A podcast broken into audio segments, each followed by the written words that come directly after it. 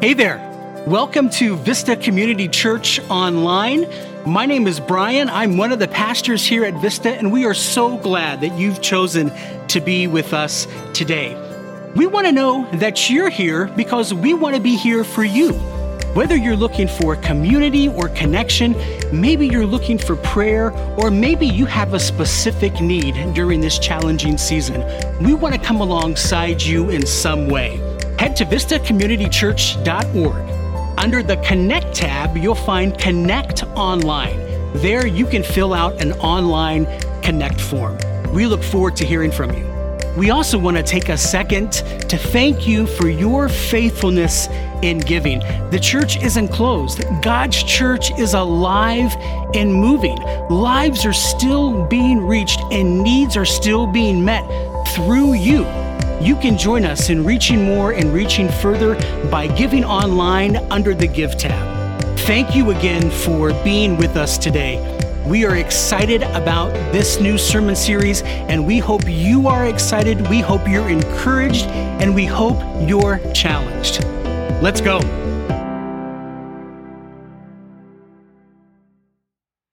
Hey, Vista. It's good to be with you again as a church.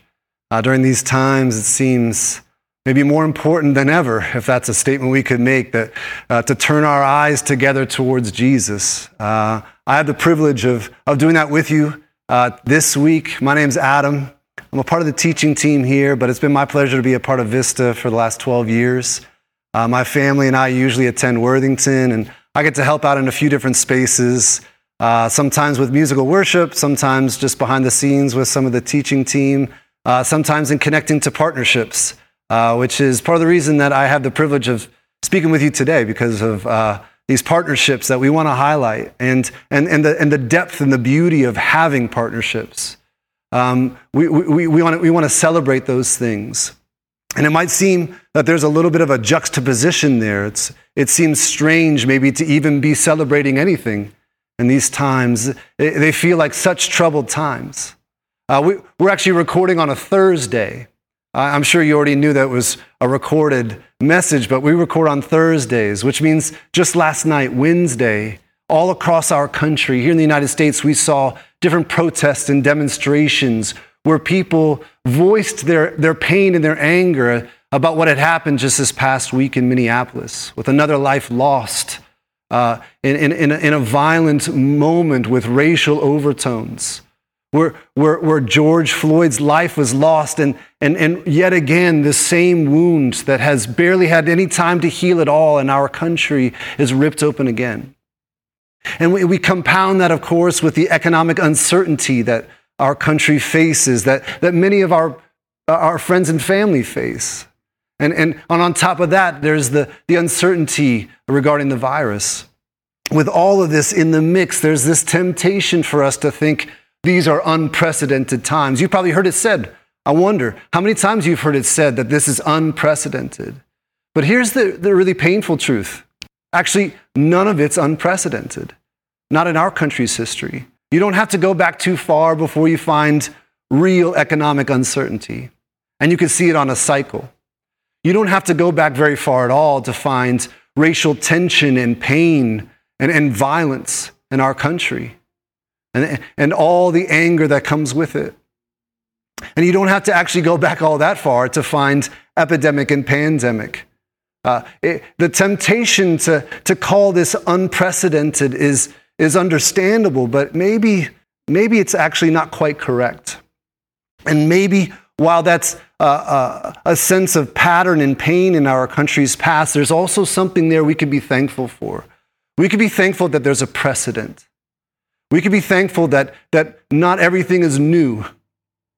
I actually think we could say it this way the only thing that's new right now, the only thing that's truly unprecedented is you and the choices that you will make in the face of this uncertainty. You see, we live in troubled times.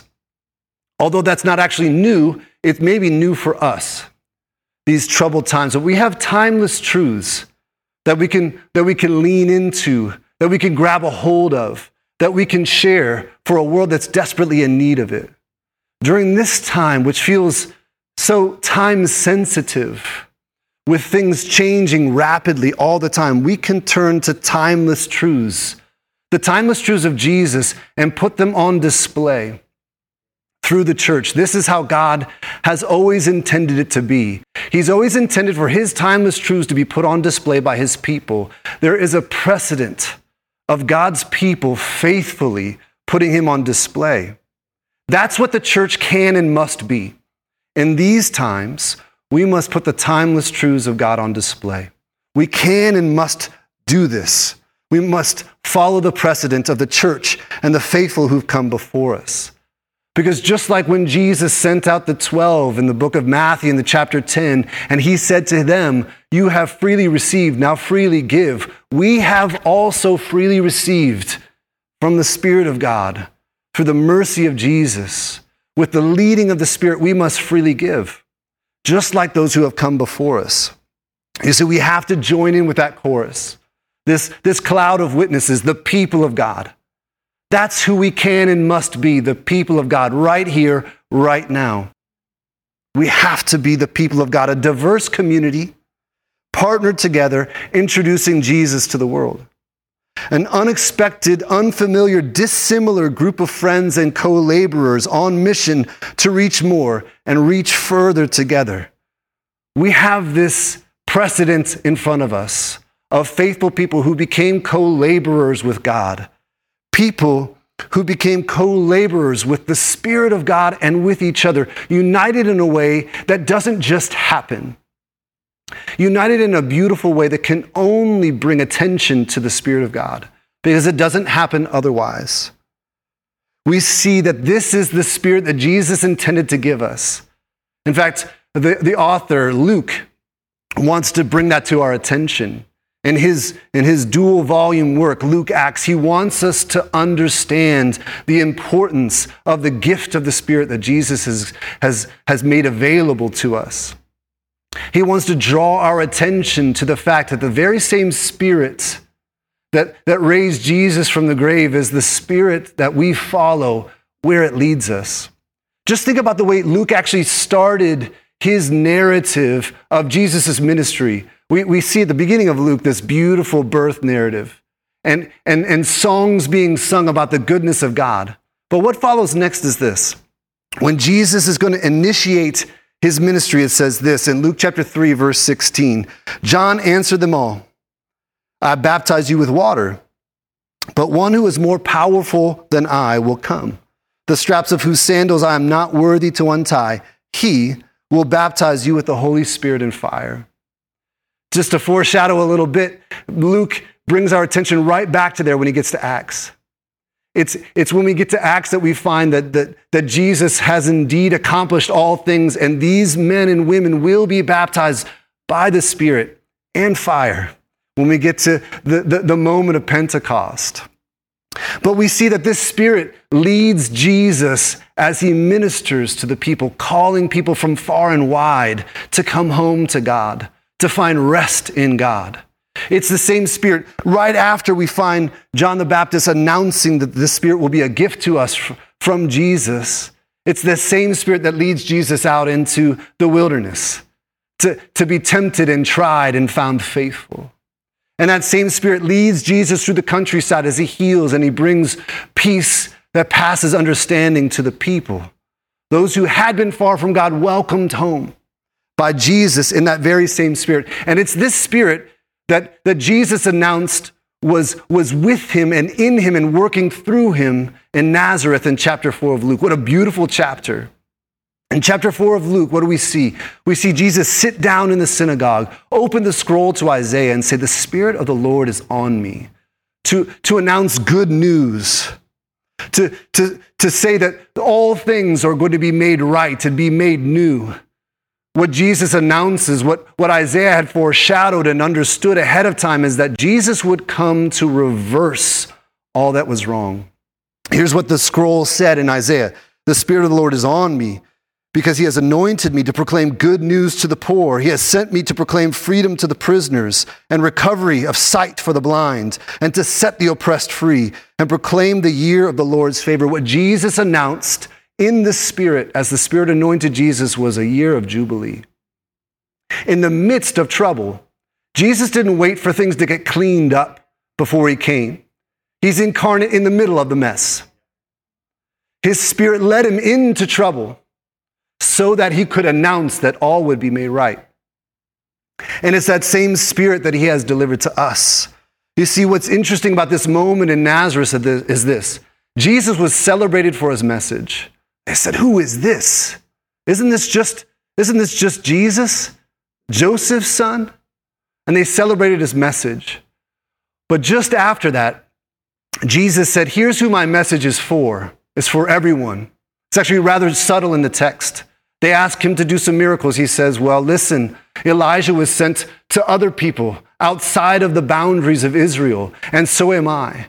I, am going to I'm going to do this for the poor, not just in Israel, but outside of Israel. I'm going to do this for the widows, not just in Israel, but outside of Israel. You know what they did next? They tried to kill him.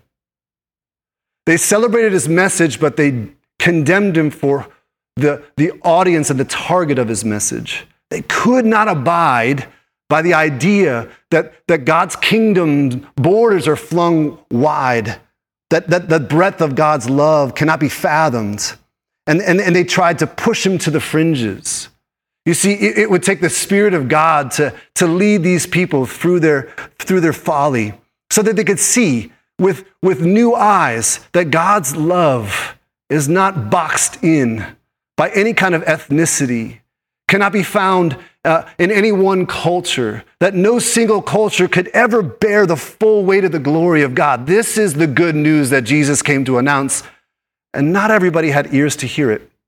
But the church can and must be a group of people who have ears to hear the good news and hear it for just how good it is. Because God wants to give us that same spirit that would press the borders of his kingdom outwards, that would press the gospel's edge outwards, even further. He wants to give us that same spirit so that we could be co laborers with the spirit. The church can and must be co laborers with the spirit. Let me prove it to you. We get to Acts chapter 1. We get to Acts chapter 1, and what do we find? We see that Luke reminds us that even though Jesus' ministry on earth is done, his work is not. Can we celebrate that in the midst of a storm? Can we celebrate the fact that even though Jesus' earth, earthly ministry is done, it's not an announcement of the finish uh, of his work. He's not done with his work yet. What do we see? It says this to start the book of Acts. In my former book, Theophilus, I wrote about all that Jesus began to do and teach. Began to do. Not that he has yet finished. And what do we see at the end of this? At the end of this time, Jesus says, You just wait. You just wait because the Spirit's going to come and you will be baptized with the Holy Spirit. The promise made by John the Baptist at the beginning of the book of Luke comes to fruition at Pentecost. When, when the people of God were baptized by the Spirit of God so that they could carry the message of God to those who were far from God, to press the borders of the kingdom of God outwards. The, the, the gospel's edge needs to be pressed outwards. It's for this reason that, that Jesus came to recreate us so that we could be co laborers in his kingdom. Here's how Martin Luther put it Martin Luther says it this way uh, the great reformer, right, from the 1500s. He says this God does not work without us. God does not work without us because it is for this very thing he has recreated us and preserves us, that he might work in us and we might cooperate with him.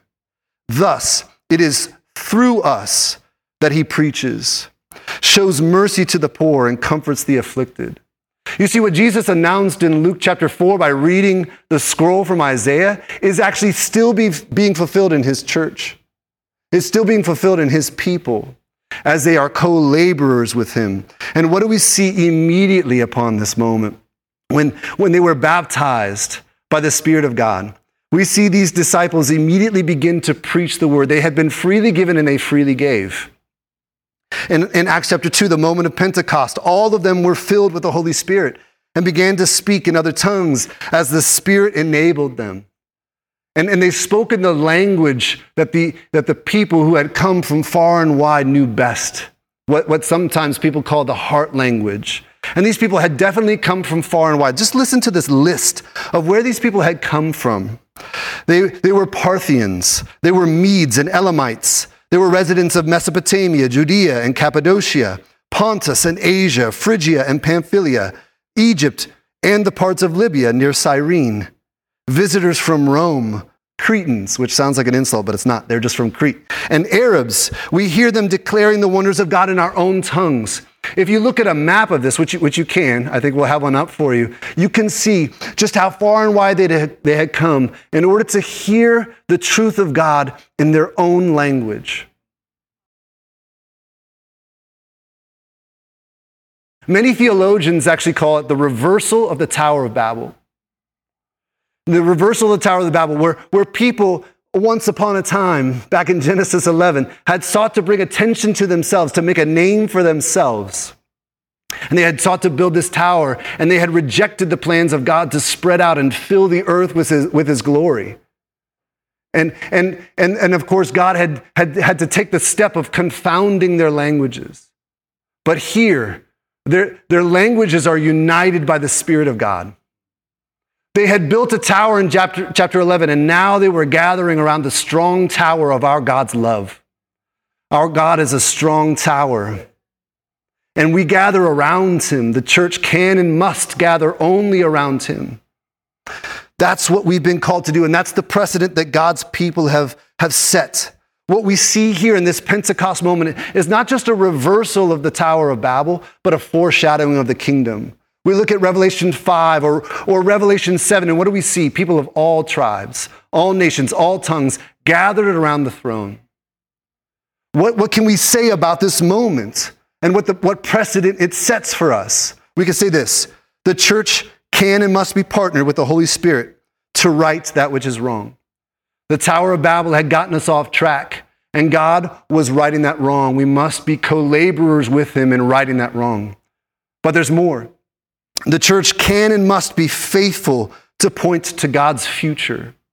If He's given us a glimpse of His kingdom, we must live according to that future. We must be faithful to that future, even in troubled times. Yea, though I walk through the valley of shadow of death, I know where this is headed. I will live according to where this is headed and not where I am right now. I will be faithful.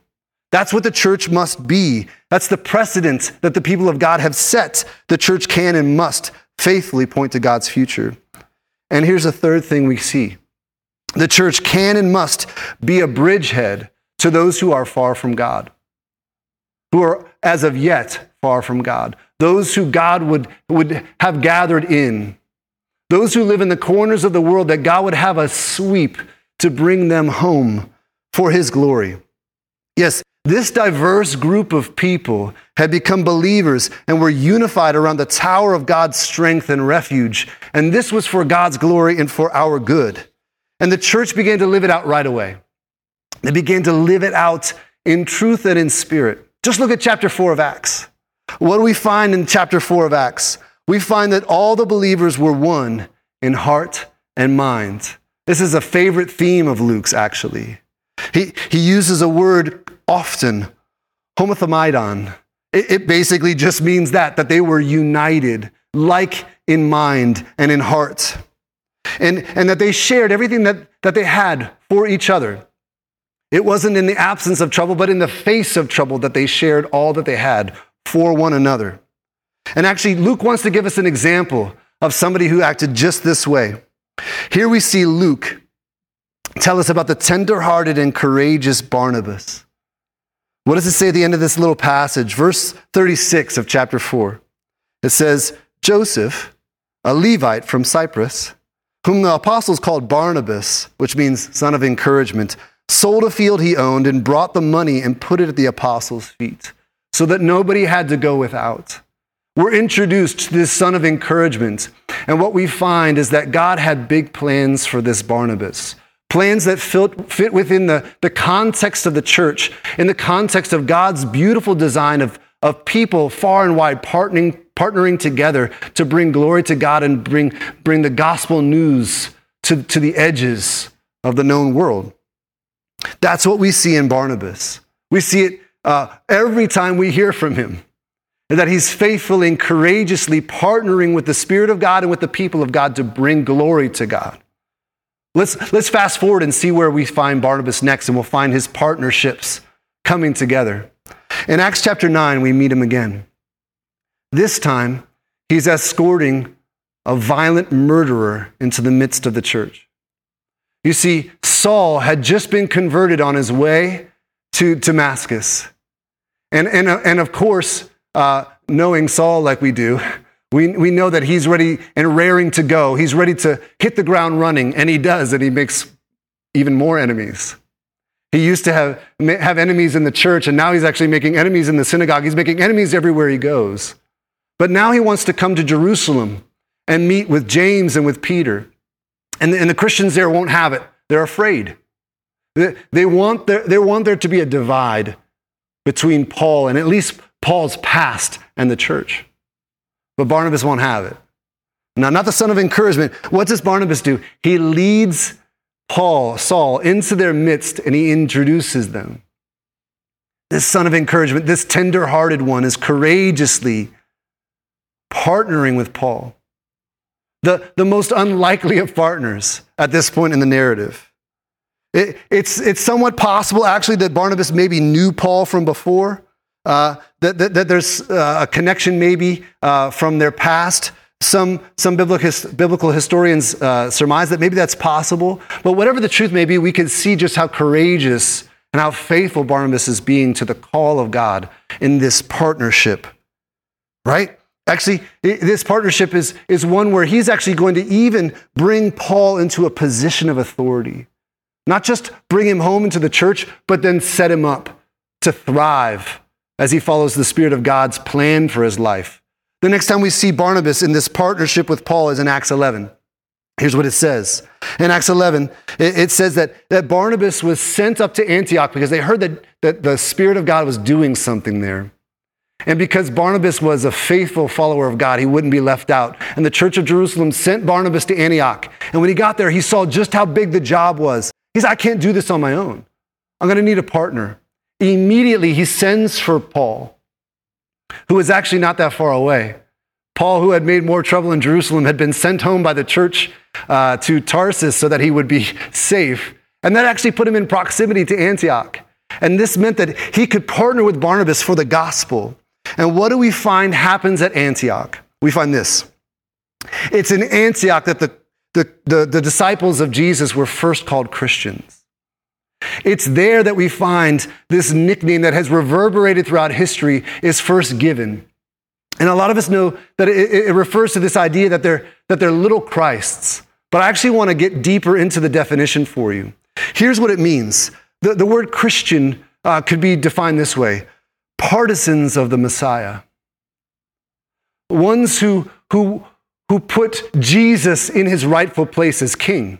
That's what it means to be a Christian. There's, there's other nicknames in the ancient world. People who followed Pompey in the civil wars of Rome, they were called Pompeians. People who followed Jesus and said, This is the one who's in control. This is the one I will put on display. This is the one I will wrap my life around. They were called Christians.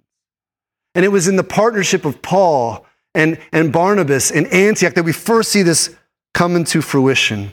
This, this kingship of Jesus on display. It's this that will, that will unite us.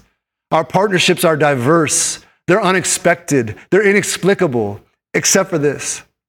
We're united around the kingship of Jesus. The church can and must be united. United at the throne of Jesus, but, but not uniform. We need each other. We need each other. Barnabas and Paul, as far as I can tell, couldn't have been more different. Barnabas, this sensitive encourager, this courageous follower. And, and, and Paul, this intense and fierce, single minded teller of truth. Both were needed. We, we couldn't do without one or the other. We needed them both to, to put Jesus on display. No one culture can fully put Jesus on display, and no one person can put Jesus on display the way he deserves to be put on display. I've heard it, I've heard it said that, that God's best idea was grace, but that his second best idea was that we would need each other. And man alive, did Barnabas and Paul need each other. They discipled one another as they grew in the faith and as they grew in the spirit. We can actually see this tension. Sometimes it wasn't pretty. Sometimes it was rocky, as relationships across cultures and personality types can often be. We actually find that in Galatians chapter 2, Paul kind of condemns Barnabas for his lack of courage regarding the Gentiles. And if you look at Acts uh, chapter 15, we see that Barnabas and Paul had a parting of ways, where, where Barnabas wanted to bring young John Mark along with him, and, and, and Paul had refused. Can I just tell you, I think Barnabas was right. Yes, John Mark had failed. John Mark had failed him in the past, and Paul wasn't willing to give him a second chance. Can we not see that Barnabas was right? And, and that Paul needed to see this on display? Yeah, we need each other. We need each other. Let me demonstrate how we need each other across cultures and across any kind of divide that there might be. Uh, there, there's, this, uh, there's this New Testament scholar, uh, and he's uh, renowned for traveling the world. And here's what he says. Uh, his name is Mark Allan Powell. He has found across different cultures. He talks about the, the, the prodigal son story in different places. He says, Listen, when I go to America and I tell the prodigal son story and I say, Okay, seminary students, recount for me what went wrong with this boy. And they say, Oh, well, he was wasteful. He didn't steward his goods the way he ought to, he wasted them. And he said, Okay, probably you're right. And he says, But when I, when I, go, to, when I go to Africa and I tell the prodigal son story and I ask them, Okay, what went wrong here? And they say, Well, he should never have gone off on his own. He should never have abandoned his family. We must live in community, not for ourselves. He says, Okay, you're, you're probably right. He says, When I go to Russia and I say, Okay, tell me, seminary students, what went wrong with this, with this prodigal son? They say, Well, there were circumstances beyond his control. There was a famine in the land. It, it, he couldn't control that. Notice this we can't read the scripture by ourselves. Us as Americans, we need to hear from Africa so we can see the true beauty and the thoroughgoing truth of Jesus. And, and the people of Africa need to hear from us and from the people of Russia, the faithful followers of God. It, it's only once we have all of those pieces of the puzzle together that we have any semblance of the depth and the beauty of the teachings of Jesus. We need each other. We need each other.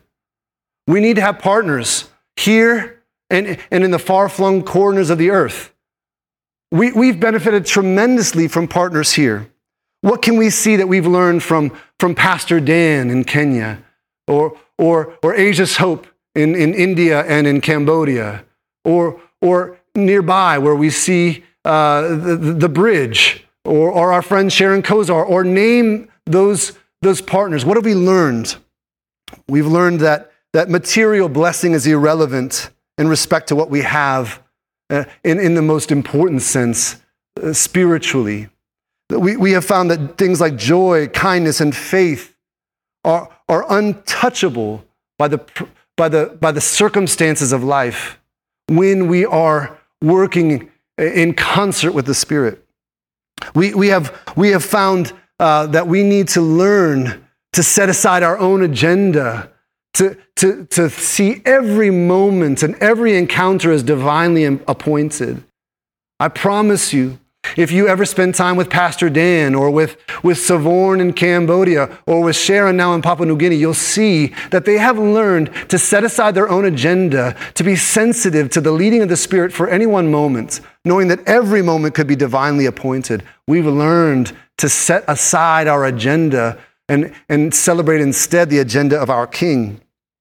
We, we've learned that pain and suffering can be the cauldron in which uh, true godly dependence and hope is developed. We've learned that who we are and where we are and what we have is by God's design, and we must trust it. We learn over and over again uh, uh, more and more about our God. And, and in return, we've benefited our partners as we try to faithfully work out this, the, the, the truth of God in our own lives. We've, we've been a part of them coming to see the breadth and the beauty of the kingdom of God. Arrive at Prek Cambodia and see how their eyes come to see again freshly and anew just how far and wide God's kingdom is. That it would bring people from the literal other sides of the earth in love just to be with them. We, we've had the, the blessing and the chance to, to actually provide some, some training for, for leaders of the church um, outside of uh, Phnom Penh through New Life churches uh, and, and, various other places, like in uh, Kenya, where even just a year ago, uh, a, a, a, a, team went out from Vista that provided some, some measure of, of training in the Spirit from those people. We've been able to provide even uh, substantial financial uh, needs and, and, and, and, and material needs. We have had the joy of being in partnership with the people of God all around the globe, just in the very same way that we have seen Barnabas and Paul be in partnership with one another.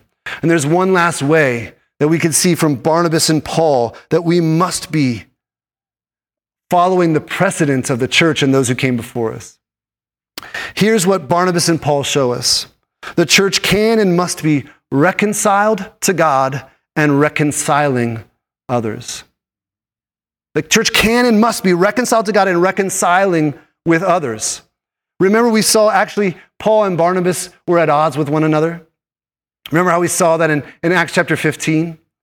Fast forward a few years. What do we see? They've been reconciled. They've been reconciled. That doesn't just happen. Remember the troubled times we live in. Remember the way the wound is pulled open again and again in our country. And then, and then think of the precedent of the fact that the thing that brings the, us together is, is the Spirit of God and the kingship of Jesus. In 1 Corinthians chapter 9, what do we see? Paul celebrating his friend Barnabas. What do we see in Colossians chapter 4? He says to the, to the church in Colossae, hey, John Mark says hi. What does that mean? It means he was working with John Mark, the very, the very person he had held at arm's length before. The Spirit had God, of God had softened Paul's heart, and he had learned to embrace even those who had failed him. This doesn't just happen.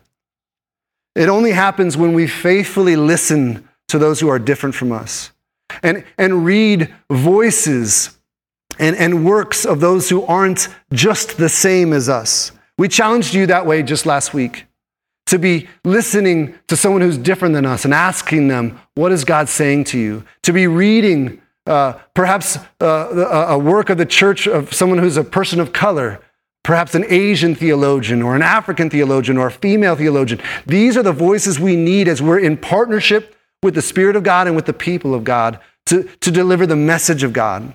How are you doing on that? Are you, are you listening well to what the people of God are saying? Are you partnering with their voices and, and listening to what they have to say? Are you reading, intent on hearing again from the Spirit of God so that you could be more tightly knit in partnership with the Spirit and with the people of God? Because here's the truth for all the things that the church can and must be, none of them require meeting in a building. Not one. If we go back through this message and we see what the church can and must be, all of them require a listening people of God, faithfully following the Spirit of God to the gospel's edge to deliver the message of God. All of them require partnership with people across the globe and across the street. The church can and must be those things. And there's nothing about our present circumstances that put a damper on that whatsoever. The doors of the building may be closed right now, but the doors of the church are always open. We must be about our Father's business. Let's go.